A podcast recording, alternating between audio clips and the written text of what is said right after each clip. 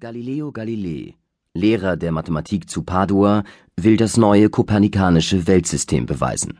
In dem Jahr 1609 schien das Licht des Wissens hell zu Padua aus einem kleinen Haus. Galileo Galilei rechnete aus, die Sonne steht still, die Erd kommt von der Stell. Das ärmliche Studierzimmer des Galilei in Padua. Es ist morgens. Ein Knabe, Andrea, der Sohn der Haushälterin, bringt ein Glas Milch und einen Wecken. Stell die Milch auf den Tisch. Aber klapp kein Buch zu. Mutter sagt, wir müssen den Milchmann bezahlen. Sonst macht er bald einen Kreis um unser Haus, Herr Galilei. Es heißt, er beschreibt einen Kreis, Andrea. Wie Sie wollen. Wenn wir nicht bezahlen, dann beschreibt er einen Kreis um uns, Herr Galilei. Sah es so aus? Wie alt ist die Erfindung? Ich glaube, sie war nicht älter als ein paar Tage, als ich Holland verließ. Jedenfalls nicht länger auf dem Markt. Und warum muss es Physik sein? Warum nicht Pferdezucht? Die Mutter meint, ein wenig Wissenschaft ist nötig. Alle Welt nimmt ihren Wein heutzutage mit Wissenschaft, wissen Sie. Sie könnten ebenso gut eine tote Sprache wählen oder Theologie. Das ist leichter. Gut. Kommen Sie Dienstagmorgen. Schau mich nicht so an. Ich habe ihn genommen. Weil du mich zur rechten Zeit gesehen hast. Der Kurator von der Universität ist draußen. Den bring herein. Der ist wichtig. Das sind vielleicht 500 Skudi. Dann brauche ich keine Schüler.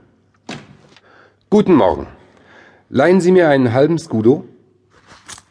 Sati, schicken Sie Andrea zum Brillenmacher um zwei Linsen. Hier sind die Maße. Ich komme betreffs Ihres Ansuchens um Erhöhung des Gehalts auf 1000 Skudi.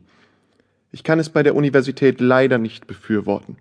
Sie wissen, mathematische Kollegien bringen der Universität nun einmal keinen Zustrom. Mathematik ist eine brotlose Kunst sozusagen, nicht als ob die Republik sie nicht über alles schätzte. Sie ist nicht so nötig wie die Philosophie noch so nützlich wie die Theologie, aber sie verschafft den Kennern doch so unendliche Genüsse. Mein lieber Mann, ich kann nicht auskommen mit 500 Skudi. Aber Herr Galilei, Sie lesen zweimal zwei Stunden in der Woche. Ihr außerordentlicher Ruf verschafft Ihnen sicher Schüler in beliebiger Menge, die zahlen können für Privatstunden. Haben Sie keine Privatschüler? Herr, ich habe zu viele. Sechste Szene. 1616. Das Collegium Romanum, Forschungsinstitut des Vatikans, bestätigt Galileis Entdeckungen. Das hat die Welt nicht oft gesehen, dass Lehrer selbst ans Lernen gehen.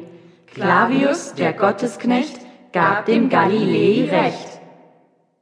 Saal des Collegium Romanum in Rom. Es ist Nacht. Hohe Geistliche, Mönche, Gelehrte in Gruppen. An der Seite allein Galilei. Es herrscht große Ausgelassenheit. Oh Dummheit, oh Dummheit. Ich möchte, dass mir einer einen Satz nennt, der nicht geglaubt wurde. Zum Beispiel, dass Sie unüberwindliche Abneigung gegen Mahlzeiten verspüren, Monsignore. Wird geglaubt, wird geglaubt. Nur das Vernünftige wird nicht geglaubt. Dass es einen Teufel gibt, das wird bezweifelt. Aber dass die Erde sich dreht wie ein Schusser in der Gosse, das wird geglaubt, sagt Simplicitas. Mir schwindelt. Die Erde dreht sich zu schnell. Gestatten Sie, dass ich mich an Ihnen einhalte, Professor. Ja, sie ist heute wieder ganz versoffen, die Alte. Zehnte Szene. Im folgenden Jahrzehnt findet Galileis Lehre beim Volk Verbreitung. Pamphletisten und Balladensänger greifen überall die neuen Ideen auf. Während der Fastnacht 1632 wählen viele Städte Italiens als Thema der Fastnachtsumzüge der Gilden die Astronomie. Marktplatz. Ein halb verhungertes Schaustellerpaar mit einem fünfjährigen Mädchen und einem Säugling kommt auf einen Marktplatz, wo eine Menge, teilweise maskiert, auf den Fastnachtsumzug wartet. Beide schleppen Bündel, eine Trommel und andere Utensilien. Geehrte Einwohner, Damen und Herren, Vor der großen Fastnachtsprozession der Gilden bringen wir das neueste Florentiner Lied, das man in ganz Oberitalien singt und das wir mit großen Kosten hier importiert haben. Es betitelt sich Die erschröckliche Lehre und Meinung des Herrn Hofphysikers Galileo Galilei oder Ein Vorgeschmack der Zukunft. Als der Allmächtige sprach sein großes Werk.